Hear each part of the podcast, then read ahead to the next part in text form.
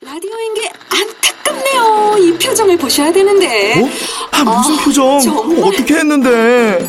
KBS 라디오 7개 채널에서 제공하는 최고급 정보들을 사진과 기사 그리고 영상으로 확인하실 수 있습니다. 읽는 라디오 KBS 라디오 홈페이지 라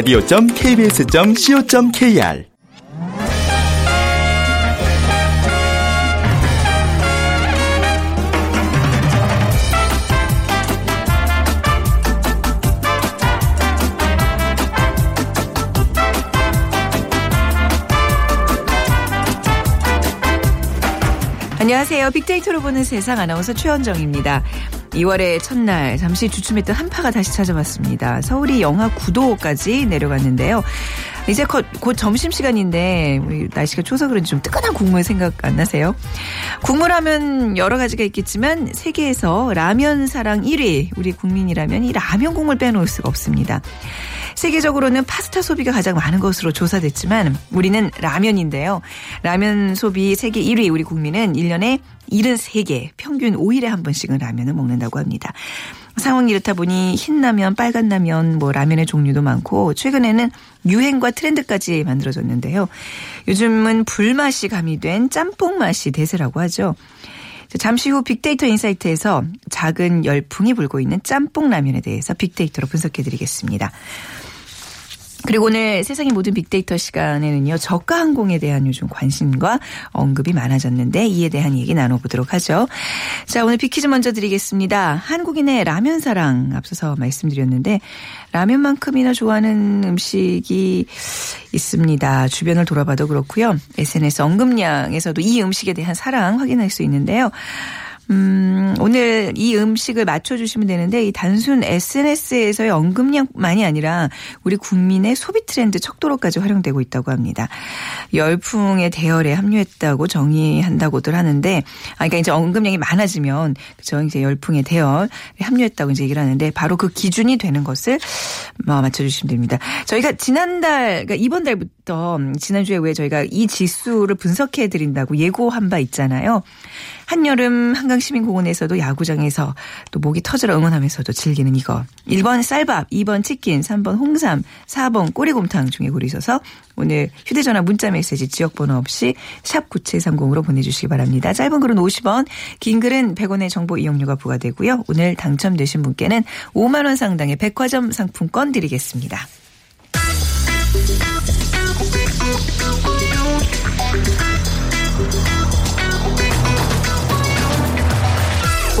여러분이 궁금한 모든 이슈를 알아보는 세상의 모든 빅데이터. 다음 소프트 최재원 이사가 분석해드립니다. 네, 세상의 모든 빅데이터 다음 소프트의 최재원 이사 나오셨습니다. 안녕하세요. 네, 안녕하세요. 네, 저가 항공 얘기 오늘 할 텐데 이게 지난번에 그 이제 제주 폭설로 인해서 또 저가 항공에 대한 또 사람들의 언급량이 많아졌을 것 같아요. 네, 관심도 많이 높아졌죠. 그렇죠. 저가 항공사들이 몇 개나 되나요? 어, 우리나라에? 현재 우리나라 국적으로 돼 있는 항공사 한 다섯 개고요. 네. 그리고 어 여섯 번째 면허 허가가 나서 내년부터 영업을 하는 곳이 네. 한곳 더 어, 추가된다고 하는데 여섯 개에 이르는군요. 예, 음. 우리가 보통 저가 항공사를 LCC라고 이렇게 많이들 뉴스에서 나와요. 네. 그래서 그 뜻이 low cost carrier의 네. 약자로 LCC라고 이제 쓰이고 있고요. 이 국토부에 따르면 이 항공여객 성장세가 계속해서 이어지고 있는데 음, 네. 이 작년에 이국 내 공항을 이용한 항공 여객 수가 8,941만 명.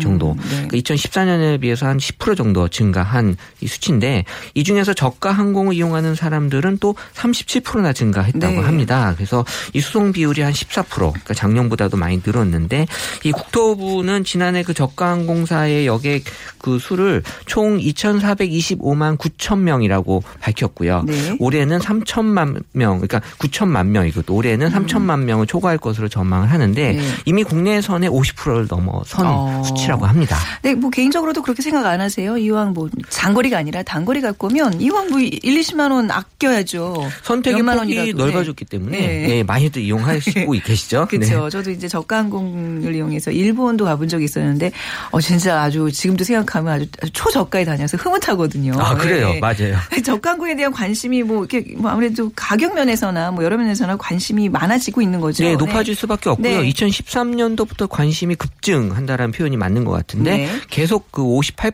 10% 정도니까 50% 이상씩 계속해서 관심도 높아지고 있고 어 이 유럽의 그 저가 항공사 얘기들이 좀 많이들 올라오고 있었어요. 그러니까 네. 한국의 국내 항공사도 많지만 유럽 항공사들 얘기도 많이 있었는데 이 영국, 스페인 중심으로 많이 얘기가 있었고 네. 국내는 이 제주도가 좀 많이들 올라오는 편이었는데 이 저가 항공의 국내선 점유율은 56% 정도라고 합니다. 국제선은 16%고요. 네. 어 그래서 이 그 10만 건당 빈도로만 봤을 때도 평균 한80% 이상씩 관심이 높아지고 있는 추세인데 이 국내에서 이 유럽 노선에 대한 수요가 그 파리 테러에 많이 줄었거든요. 네. 그래서 이 가까운 곳을 오히려 더 선호하기 때문에 지금 저가 항공을 이용할 수밖에 없는 그런 추세라고 봐야죠. 네. 네, 이게 이제 뭐 우리가 옷을 고르듯 예, 음식을 고르듯 단순한 그 어떤 가성비를 따지는 거에 그치는 게 아니라 이게 우리의 안전과 아주 직결된 문제잖아요. 그래서 이 저가 항공 안전 문제는 괜찮나? 뭐 요즘 또 안전 사고도 좀 어, 늘어나고 있고 이거에 대한 고민 이 그렇죠. 좀 커요. 지금 관심의 이유 중에 하나가 이제 안전 때문이로도 네. 나타나는데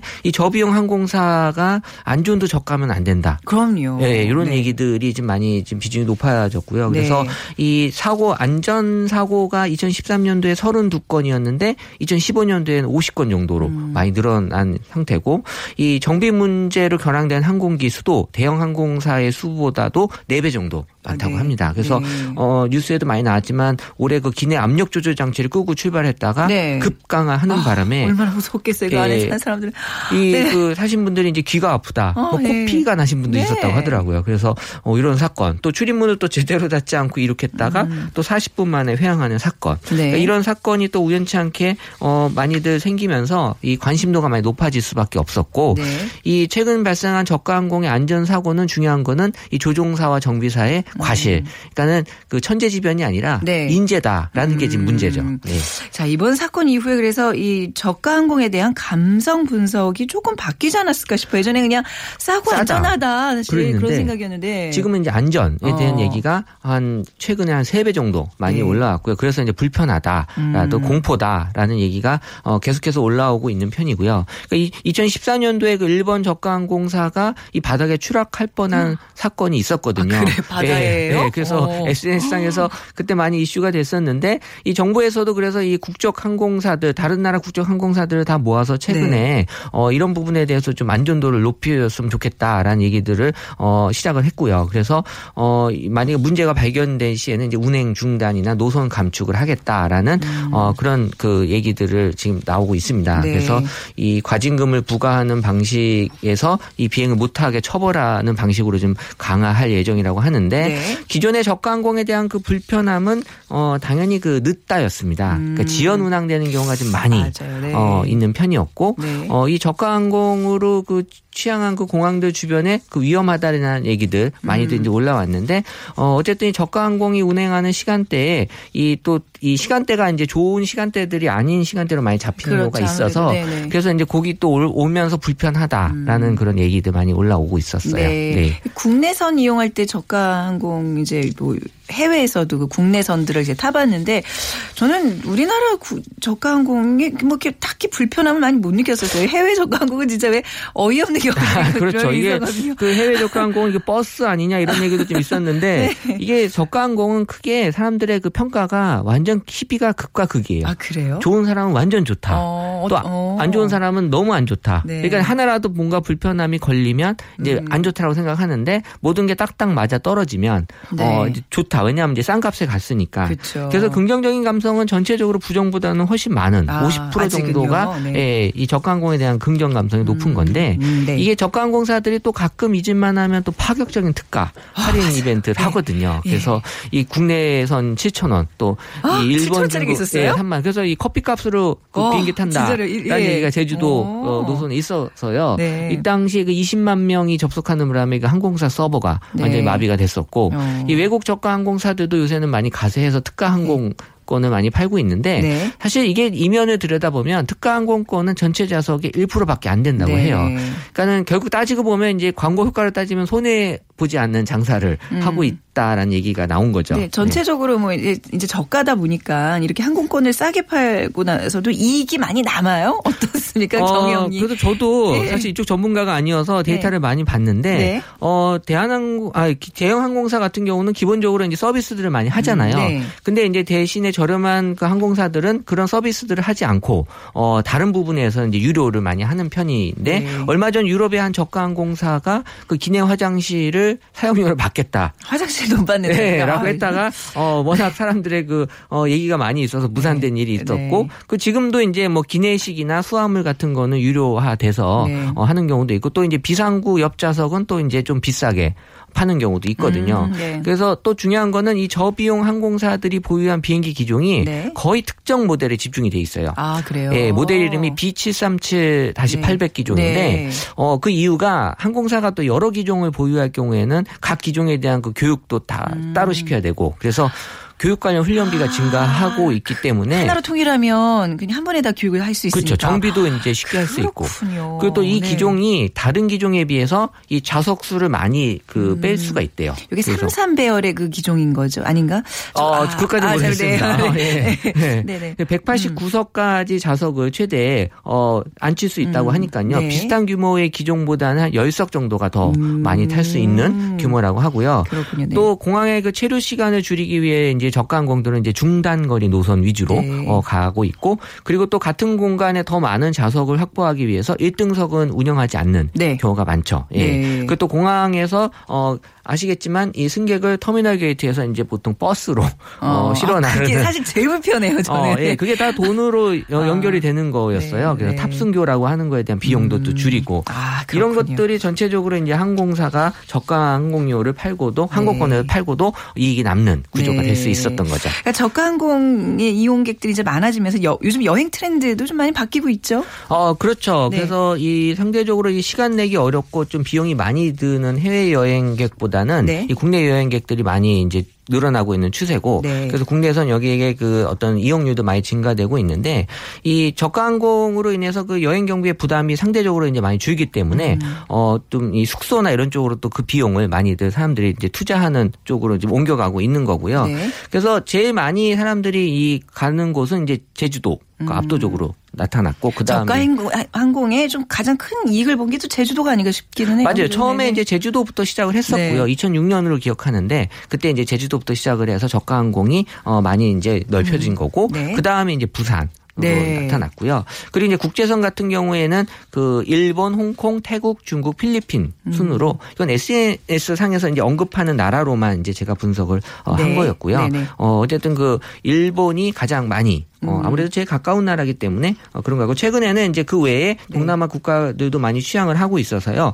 그리고 이제 지금 미국도 네. 어, 저가 항공이 이제 들어가고 아, 있어서요. 네. 더 많은 그런 사람들의 이용이 높아질 것 같아요. 네, 이런 경영과 관련된 통계 말고 이제 우리가 또 빅데이터로 분석할 수 있는 게 저가 항공은 누구랑 타냐 뭐 이런 거 네. 아니겠어요? 이게 저가. 항공이기 때문에 타는 동반자가 달라질까라고 네. 했는데 역시 다르더라고요. 음, 아, 그래요? 어, 친구였어요. 아. 어, 어. 저가 항공은 친구랑 네. 가는 어, 그런 어떤 네. 항공권으로. 나타났 고요. 가족이랑은 조금 뭔가 조금 더 돈 들여서 안전 쪽을 택하게 되는 것 같고. 아무래도 뭐 부모님이 같이 가게 네, 되면 뭐 돈을 좀 그러시- 쓰실 예, 수도 있을 예, 것 같은데 네. 어, 또 한 가지는 이제 혼자 하는 여행이 음. 또 증가하면서 어, 저가 항공이 또 혼자 하는 여행의 항공사로 어, 네. 많이들 이제 사람들에게 어, 인기를 얻고 있는데 어, 어쨌든 혼자 여행하는 그에 대한 언급량이 한 70% 이상 2014년부터 이제 드, 늘어나기 시작하면서 어, 또 요새는 또 게스트하우스와 같은 그런 혼자 여행하는 사람들에 대한 어떤 여건들이 네. 많이 잘 마련이 돼 있어서요. 음. 또이 혼자 표를 구하는 경우에는 저가 항공표가 더 구하기가 쉽대요. 음. 어, 그래서 이제 어, 남는 한 자리를 쉽게 이제 구할 수 있는 혼자인 경우가 어, 인기가 좀 높은 거고 네. 어, 어쨌든 이 가족보다는 이 친구가 어, 네. 좀 많이 어, 저가 항공에서 동반자로서 나타나고 있는데 네. 또 관련돼서는 또이 여러 가지 그 할아버지나 할머니 정도를 좀 모시고 갈 때는 이제 대형 항공사 꼭 네. 이용해야 된다 이런 네. 글들도 좀 많이 올라왔습니다. 아, 저가 항공을 지금 얘기하니까 막 여행 가고 싶어지네요. 뭐 아주 그냥 장기적인 계획이 아니라 그때그때 세워서 갈 수 있는 거잖아요. 그렇죠. 예, 마음에 돈만 있으면 예. 예. 저가항공으로 바뀌는 또 여행 트렌드 중에 네. 하나가요. 네. 그 사전에 여행 계획을 보통 세워서 가잖아요. 네. 근데 이제 저가항공 같은 경우는 이 갑자기 뭐 다음 주에 싼 항공권이 뜨기도 하거든요. 그리고 조금 더 많은 것 같아요. 표가 아무래도 이게 좀 그렇죠. 공급이 많아지다 보니까. 그래서 그 네. 항공권에 네. 따라서 여행 계획이 맞춰지는 네. 그 돌발 여행도 많이 이 저가항공 아, 때문에 가고 싶다. 어, 늘어나는 것 같고요. 네. 네. 그래서 어쨌든 그 여행 장벽이 많이 낮춰진 네. 것도 있고요. 네. 그리고 이제 성수기보단 비수기에 많이들 음, 가시고 그리고 또 지방에서 출발하는 저가 항공들이 많이 있어서 네. 오히려 또 이 인천공항보다 뭐 다른 지역에서 김포공항보다 다른 지역에서 또 가시는 곳들도 많이 네. 이번에 생겼다고 합니다. 저가항공에 대해서 굉장히 논리적으로 이렇게 이성적으로 분석해 주시는데 저 혼자 막 아, 여행 가고 싶다 이렇게 네, 너무 감성적으로 나오시고 계세요 지금. 죄송합니다. 네. 네, 오늘 저가항공에 대한 이야기 잘 들어봤습니다. 다음 수업주에 최재원 이사와 함께했습니다. 네 감사합니다.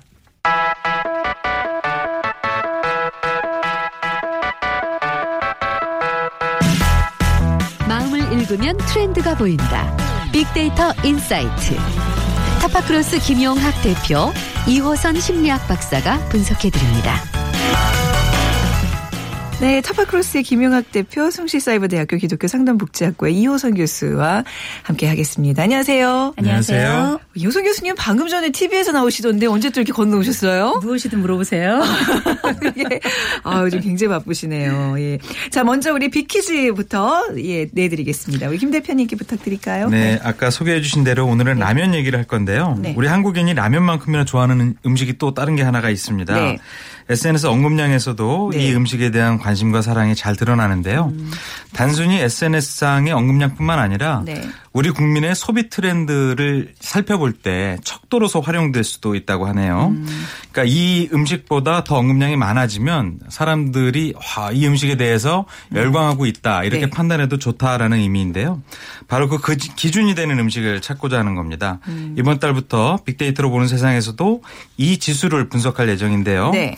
한여름에 한강 시민공원에서도 또는 야구장에서 목이 터져라 응원하면서도 즐기는 이 음식 아, 보기를 드리겠습니다. 1번 쌀밥, 2번 치킨, 3번 홍삼, 4번 꼬리곰탕입니다. 네. 그러니까 이게 이제 단순히 어떤 뭐 물가 지수 이런 게 아니라 또 감성까지 녹여내는 어떤 행복 지수와도 이제 그 관련이 있는 그러니까 빅데이터 하시는 분 입장에서는 이거 지수 어떨 것 같아요? 제가 이제 새롭게 시도하는 건데. 네. 네, 너무 좋은 모형이 될 것 같아요. 네. 실제로 이제 우리 국민들의 가장 가까이 있고 네. 언제서나 즐기는 거니까 그렇죠. 네. 그러니까 가장 보편 타당한 것을 기준으로 어, 위아래를 살펴보는 건 굉장히 좋은 의미이죠. 네. 그러니까 이거에 대한 언급량이 SNS상에서 굉장히 많다 그러는데 실제 그거 느끼세요? 실제로 그렇습니다. 늘, 늘 꾸준히 나오는데요. 워낙에 네. 브랜드들도 많고 네, 네. 유형, 그러니까 상품의 유형도 많고 네. 또늘 좋아하는 거니까 그렇구나. 그러니까 소비자들의 관심에 관한 글들이 굉장히 많이 나오게 되는 거죠. 네. 두 마리 주는 것도 있어요. 아, 근데 한, 한 마리 시켰는데 다리가 세 마리인 것도 있고 뭐 그렇더라고요. 근데 그, 예, 그래서 좀 궁금해서 물어봤더니 어젯밤에 저도 먹었습니다. 다, 다, 저희 다리 세 마리 세 개짜리요? 네. 아, 그러니까 그게 연계를 한 마리 반 해서 주기 때문에 세 예, 다리가 세 개라 그러더라고요. 자, 아무튼 정답하시는 분들 빅데이터로 보는 세상으로 문자 보내 주시기 바랍니다. 휴대 전화 문자 메시지 지역 번호 없이 샵 9730이고요. 짧은 글은 50원, 긴 글은 100원의 정보 이용료가 부과됩니다. 근데 이거 지수만큼이나 사실 오늘 우리가 다룰 라면 라면 지수도 어떻게 보면 마- 말이 될 것 같아요. 뭐 라면 네, 좀, 좀 그렇죠. 계속, 계속해서 보편적인 음식이었고. 근데 요즘에는 여기에 또 짬뽕 라면이 아주 네. 대세라면서요. 어느 정도의 관심이에요? 어, 뭐 라면은 늘 찾고자 하는 음식인데 이 짬뽕 라면이 있기 전에는 짜장 라면이 또 인기였고 불과 지- 작년 초까지. 작년 초반에는 네. 짜장 라면이었고요. 상반기는 짜장 라면의 열풍, 하반기는 예, 짬뽕 라면의 열풍인 거죠. 네. 그러니까 이 라면을 즐기는 방식과 그에 따라서 라면의 종류도 굉장히 다양하게 변하고 있다라는 건데요. 라면을 이제 전문적으로 생산하는 대표 기업 4개 회사에 짬뽕 라면 전쟁이 작년 하반기에 휩쓸었다고 할 수가 있습니다. 네. 실제로 그 social 데이터를 살펴보니까 작년 10월에는 짬뽕 라면에 대한 언급이 약 8천 건 정도였는데 네. 11월에는 18,000건이 되더니 12월에는 3만 건이 넘었습니다. 엄청나게 그러니까 불어나고 있네요. 폭발적으로 증가를 어, 네. 하게 된 것이죠. 네. 근데 이 내용을 살펴보면 이 주요 4개 기업에서 나오는 다양한 짬뽕 라면의 시식과 연관된 경험담들이 시리즈별로 이제 후기가 올라오기 시작하는 거죠, 네. SNS에. 그래서 이 내용이 굉장히 전문적인데 어느 회사의 면발이 또 어떻더라. 아니면 국물 맛이 어떻더라. 혹은 맛있게 먹는 방법, 레시피가 네. 어떻더라. 이렇게 아주 세분화되어서 구체적으로 올라오고 있었습니다. 네. 저 짬뽕라면 저는 개인적으로 너무 매워서 별로 매운 음식을 즐기지 않아서 그냥 그런데 예. 교수님 되게 좋아하실 것 같아요, 왠지. 엄청 좋아하죠. 예. 없어서 못 먹죠. 저는 네. 그 시중에 판다는 이제 짬뽕라면 앞에 이제 이름이 붙잖아요. 뭐 네네. 맛도 붙고 진도 붙고 네. 갓도 붙고 다 네, 붙는데 네, 다 네. 먹어봤는데요. 네.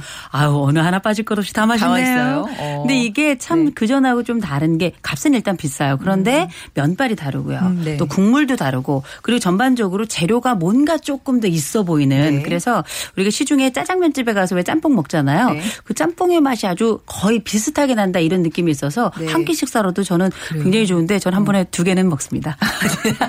전 집에 하나 짬뽕라면이 남아 있길래 그냥 일반 라면 이렇게 섞어서 세 명한테 이렇게 줬더니 욕 먹었어요. 이걸 왜 섞었냐고. 그렇죠. 좀 민감한 사람들은 굉장히 여기에 대한 모독이죠. 집착이 좀 있더라고요. 이 라면, 이 짬뽕 라면이 이렇게 어떻게 좀 해석할 수 있을까요? 제가 짬뽕라면에 관심을 갖게 된 경우는 네. 일상에서 아주 가벼운 일상적인 모습이었는데 저희 직원이 네. 사장님 짬뽕라면 드셔보셨어요? 음. 이 얘기 한마디 했는데 짬뽕라면에 대한 정보가 전혀 없었거든요. 네, 네. 근데 오늘 밤 꼭 먹어야 되겠다 이런 생각이 드는 거죠. 근데 이런 것처럼 어. 많은 사람들이 이 라면 대표 기업 4개 회사의 짬뽕 라면을 먹어보고 비교하고 네. 랭킹화하고 이런 것들이 SNS상에서 다른 사람의 흥미를 끌게 된 것이 가장 이면의 이제 배경인데 네. 왜 이런 것들이 주요할 수 있었냐 하면 네. 작년 내내 쿡방의 시대였잖아요. 맞아요. 그 영향이 클 것 같아요. 쿡방 네. 보면서 음식에 대한 욕구가 계속 나오지 않으셨어요. 네. 그래서 실제로 쿡방과 연관어 분석을 해보면 어, 라면 아니면은 치킨이 연관어 1위로 나옵니다. 아, 그래요. 그러니까 먹고 싶어지는 환경이 작년 내내 많았고요. 아. 그러니까 가장 쉽게 찾을 수 쉽게 있는 먹을 수게 있는. 이제 라면이었는데 이제 상반기에는 짜장라면 나만의 레시피로 만들어 먹을 수 있는 보다 맛있는 짜장라면이었다면 네. 하반기에는 나만의 레시피로 먹을 수 있는 짬뽕 라면인데 이게 아마 한 개 회사의 제품만 나왔다면 이 정도로 열풍이 아니었을 네, 텐데 네. 전문 기업들이 다양한 자신만의 차별화된 상품을 내놓으니까 그걸 비교하는 것이 하나의 놀이 문화로 구축이 된 거죠. 놀이 문화 전적으로 공감. 그러니까 이게 그냥 먹고 끝나는 게 아니라 어떻게 먹었다, 어떤 맛이다, 뭐 이런 걸 아주 꼼꼼하게 비교, 뭐 전성분부터 해가지고. 근데 이런 리뷰 문화라 그래야 되잖아요. 이런 게 맞습니다. 식품 업계에 실제로 영향을 줘요. 굉장히 많습니다. 어, 이게 네. 식품뿐만 아니라 그러니까 네. 라면뿐만 아니라 다른 식품이나 네. 다른 카테고리에도 그런 얘기가 나오는데 대표적인 것이 도시락입니다. 네. 편의점 브랜드들이 이제 대표적인 이 1인 가구족들을 위한 네. 간편식으로서의 도시락을 내놓는데 이 도시락들을 또 비교하고 이제 SNS에 리뷰를 올리는 것들이 굉장히 많아졌고요. 또 그 달콤하고 버터 맛이 나는 과자 같은 맞아요. 경우도 그것도 한데 정말. 네, SNS상의 리뷰가 소비자들의. 관심을 끌어서 예, 열풍을 불러일으켰죠. 아, 네. 그러니까 요즘 소비자들은 이런 디지털 문화에 굉장히 익숙해 있기 때문에 음. 가격이나 품질 같은 것들에 대한 정보를 꼼꼼히 따져서 구매할 수 있고 그런 것들에 대한 후기를 올리면서 다른 사람들의 평판을 굉장히 네. 중요하게 생각하는 것이 일상화되어 있거든요. 네. 그래서 이런 부분들이 잘 활용된 사례라고 볼 수가 있을 것 같습니다. 네, 그러니까 이 리뷰 문화 사실 그냥 혼자 맛있게 먹으면 되지 이걸 왜 굳이 올려서 사람들과 이렇게 나누고 여기 영향을 받고 이거 보고 따라하고 싶고 이런 문화를 우리 어떻게 좀 받아들여야 될까요, 교수님? 이게 일단은 뭐 네. 기업 입장에서는 우리가 왜 입소문 마케팅, 네. 바이럴 마케팅이라는 걸로 네. 이제 사용되기도 하는데요. 기본적으로 이 리뷰를 보면서 우리는 다 같이 소비자니까 첫 번째 정보를 얻고요. 음. 네. 두 번째로는 실패율을 줄이는 거죠. 네. 내가 이걸 했을 선택했을 때 실패를 줄이는데 굉장히 중요한 영향을 미치고 아. 또 하나는 내가 요걸 함으로써 유행을 선도하거나 아니면 유행에 또 동참한다는 자부심이 생기기 때문에 네. 이 리뷰 문화가 가지고 있는 거는 SNS가 시작되면서 사람들이 가지고 있는 그 새로운 정보를 나누고 새로운 정보를 유포하고 새로운 정보를 통해서 각광받는 이런 그 심리들을 고스란히 보여주고 있다고 봐야 될 거예요. 음. 근데 이게 실패율을 낮춘다는 게 어떤 고가의 상품일 경우에 그렇지만 이거라면 뭐 실패 한 번 하면 어때요? 이거 아니죠, 아니, 아니죠. 아니에요? 왜 이게 값이 하나가 한 1,500원 정도 하거든요. 아, 네. 그래서 이거 하나 잘못 샀는데 내 입맛에 안 맞는다. 어, 이게 1,500원은 이제 백- 청년 백수 오양맛이다. 이게 만만한 돈 아니고요. 제가 1,500원 너무 무시했군요. 네, 또 시장에 사과하겠습니다. 나가서도 네. 1,500원이면 사실 살만한 것들이 꽤 있거든요. 네. 그래서 선택의 기준점에서 1,500원이라는 라면이라는 걸 생각해 봤을 때 네. 가성비를 높이기 위해서는 아무래도 많은 정보들이 이런 네. 것들을 충족 시키는 데 영향을 미치겠죠. 그렇죠. 또 이 고르고 또 해 먹고 이 하는 시간들도 대비하면 그렇죠. 소비자들이 제일 만족해하는 것이 네. 자신의 소비 행위가 합리적 소비 행위다라고 아, 느꼈을 그렇죠. 때가 아, 좋아하는데 그렇죠. 지금 딱 교수님이 정리해 주신 네. 게 그런 만족감을 느끼게 하는 거죠. 음, 네. 자, 소비자들이 요즘 짬뽕라면에 취해 있는 이유. 이 소- 짬뽕라면에 어떤 맛일까요? 그 아까 예, 말씀드린 불맛이라고. 예, 그거예요? 예, 불맛입니다. 어. 이 불맛이 사실 쿡방이 나오기 전까지는 잘 몰랐잖아요. 네. 그런데 이 중화 요리를 보면 웍이라고 하죠. 네. 굉장히 센 불에서 이제 둥그런 후라이팬에 이제 그 기름에 불맛이 입혀지면서 네. 중화 요리 특유의 맛이 나는데 인스턴트 식품인 라면에서 그 전문적인 불맛이 나니까 소비자들의 관심이 굉장히 높았던 것이죠. 네. 그 불맛뿐만 아니라 이제 어떤 그런 기본적인 라면에 대해서 우리 우리 국민은 어떤 근대화 이후에는 라면과 함께 했다고 해도 과언이 아닐 정도로 그렇죠. 라면을 좋아하는 국민들인데 그 이유는 또 뭘까요? 우리가 1인당 네. 70개 이상을 먹으니까요. 예, 예. 1년에 엄청나게 먹는 건데 제일 마- 그렇게 뭐 하는 이유는 딱 하나요. 맛있어요. 아, 그건 그래요. 참 놀라요. 두더 번째 뭐냐. 필요 없죠. 간편합니다. 그렇죠. 간편하고 그다음에 세 번째는 뭐냐. 있는 자는 없는 자는 공평하고 평등해요. 이 맞습니다. 평등한 맛입니다. 그렇네요. 그런데다가 이게 사실 한 끼 대안으로 이만한 대안이 없어요. 아. 그래서 뭐, 뭐 이게 주식으로도 사용이 될 뿐만 아니라 간식으로도 아주 충분히 좋기 때문에 또 음. 네. 아침에 먹어도 괜찮고 또 저녁에 괜찮, 괜찮고 심지어는. 뭐 술안주로 먹어도 괜찮거든요. 해장으로. 예. 네. 어느 곳에 가서 누구와 만나서 어떻게 먹어도 괜찮은 게 라면이 기 때문에 네. 우리는 중독될 수밖에 없죠. 라면 진짜 사랑하시죠, 교수님? I love you. 표정이 아주 지금 라면 짬뽕 라면 열풍 좀 언제까지 지속될 거라고 보시는지요? 네. 그 전문가들을 보면 전문가들의 얘기 속에서는 짬뽕 라면의 인기가 아주 굉장히 오래 지속될 거다라고는 생각지 않아요. 네. 다 불안해하고 있습니다. 실제로 짜장 라면의 주기 같은 경우도 별로 길지가 않았고요. 그 전에 뭐 하얀색 라면 가- 같은 경우도 마찬가지죠. 그래서 이 실제로 짬뽕 라면과 연관된 연관어 분석을 하면 호불호라는 키워드가 나오는데 이게 좋은 사람은 좋아하고 그렇지 않은 사람은 또 전혀 반대 의견을 나타낸다는 의미잖아요. 그래서 네. 호불호가 명확하기 때문에 굉장히 오랜 기간 인기가 지속될 거라고는 좀 보지 않는 것이죠. 네. 그러니까 시간이 지나면 라면 자체가 갖고 있는 본연의 맛을 즐기고자 하는 사람들의 욕구가 이제 다시 되살아나지 않을까라고 생각하는 것이 이 없게 오리지널 버전이 저 좋더라고요. 그렇죠. 네. 라면 정통 맛에 파 네. 송송 썰어놓고. 네. 찬밥 네. 말아서 먹는 다음에 좀 어떤 맛이 또 열풍을 일으킬까요? 예언을 좀 아, 해주세요. 제가 좀 예견. 라면 매니아로서 한 말씀 드리자면 네. 아, 일단은 이제 우리가 어떤 맛이 오랫동안 지속되기 조금 어렵습니다. 네. 그런데 또 다시 그리워지는 맛이 뭐냐면 음. 매운 맛이 한참 딱 인기를 얻고 나면 그다음에 약간 담백한 맛을 원하거든요. 아, 네. 그 담백한 맛이 그 전에 유행했던 하얀 국물. 약간 닭고기 들어가. 예, 닭고기 들어가거나 아니면 나가사키 짬뽕 뭐 이런 방식의 것이 또 한 번 우리의 그 입맛에 노크를 하게 되지 않을까 싶습니다. 네, 아, 자꾸 방송 중에 재채기해서 죄송합니다. 자, 짬뽕 열풍에서 볼 수 있는 소비 트렌드 어떻게 정리할 수 있을까요? 네. 아까 말씀드렸던 네. 음. 것처럼 중화 요리가 굉장히 열풍을 끌고 있거든요. 최근에 이제 그 어, 요코들이 한국에 들어오기도 하고 네. 중국 여행을 다녀온 분들이 많아서 한국식 중화 요리에서 중국식 중화 요리에 대한 기억으로 옮겨가고 있는 현상이 드러나고 있거든요. 그러니까 중국에서 먹고 있는 오리지널 중국 요리에 음. 대한 소비자들의 관심도 높아지고 있고요. 또 작년 쿡방에 그 대표적인 중화 요리 전문가들이 나와서 중화 요리 진술을 많이 보여줬었잖아요. 네. 그런 부분들이 어, 식품으로 이제 도입된 부분에 대해서 소비자들이 공감하고 있었던 것인데 고급스러운 맛이라든지 자신의 취향에 대해서 과감히 지갑을 여는 형태 이런 것이 이제 이 식품에서 나타난 것이죠. 어, 이런 것들을 가지고 주- 가치 소비라고 하잖아요. 그 가성비만 따져서 이제 가격이 낮은 것만 사는 것이 아니라 자기가 좋아하는 기호가 나타났을 때는 과감하게 투자를 하는 형태가 이런 고가의 라면에서도 나타났다고 볼 수가 있을 것 같습니다. 네, 라면계에서 불고 있는 짬뽕 라면 열풍에 대해서 좀 몇 마디로 좀 정리를 해 주실까요? 네. 네, 말씀드렸던 것처럼 리뷰 문화가 식품업계에 크게 영향을 끼치고 있다라는 것이 드러났고요. 2030 세대가 SNS를 통해서 어떤 기구가 좋은 상품에 대해서 네. 얘기를 하게 되면 인기가 급속히 확산되는 현상이 나타나는 것이죠. 음. 그래서 이런 온라인에 대한 파급력이 하나의 새로운 카테고리로 부상했다라고 볼 수가 있고요. 네. 가격보다도 질을 더 중요시하게 되는 현상이 앞으로도 나타날 수가 있다는 것이죠. 그래서 앞으로는 이런 1,500원을 넘어서 2,000원대 이상의 초고가 라면 시장도 이제 전망이 좋다라고 볼 수가 있을 것 같고요. 그리고 작년 초에 말씀드린 어떤 트렌드인데 미각 노마드족인 거죠. 맛있는 것들을 찾아다니는 유목민과 같은 현상들이 네. 어, 그런 현상이 이런 어, 기성화되어 있는 식품업계의 상품으로 나타났다고 볼 수가 있을 것 같습니다. 음, 네. 자, 오늘 짬뽕 라면에 대한 분석 두 분과 함께 얘기 나눠봤습니다. 타파크로스의 김용학 대표, 그리고 라면 마니아 송실사이버대학교 기독교 상담 복지학과 이호선 교수였습니다. 감사합니다. 고맙습니다. 네.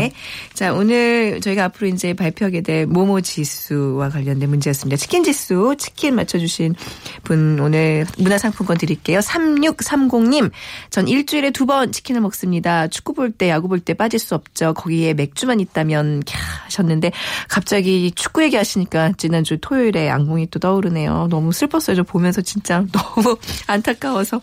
네. 자, 내일 또 빅데이터로 보는 세상은 이어지겠습니다. 11시 10분에 다시 찾아 화제 맵자 지금까지 아나운서 최현정이었습니다. 고맙습니다.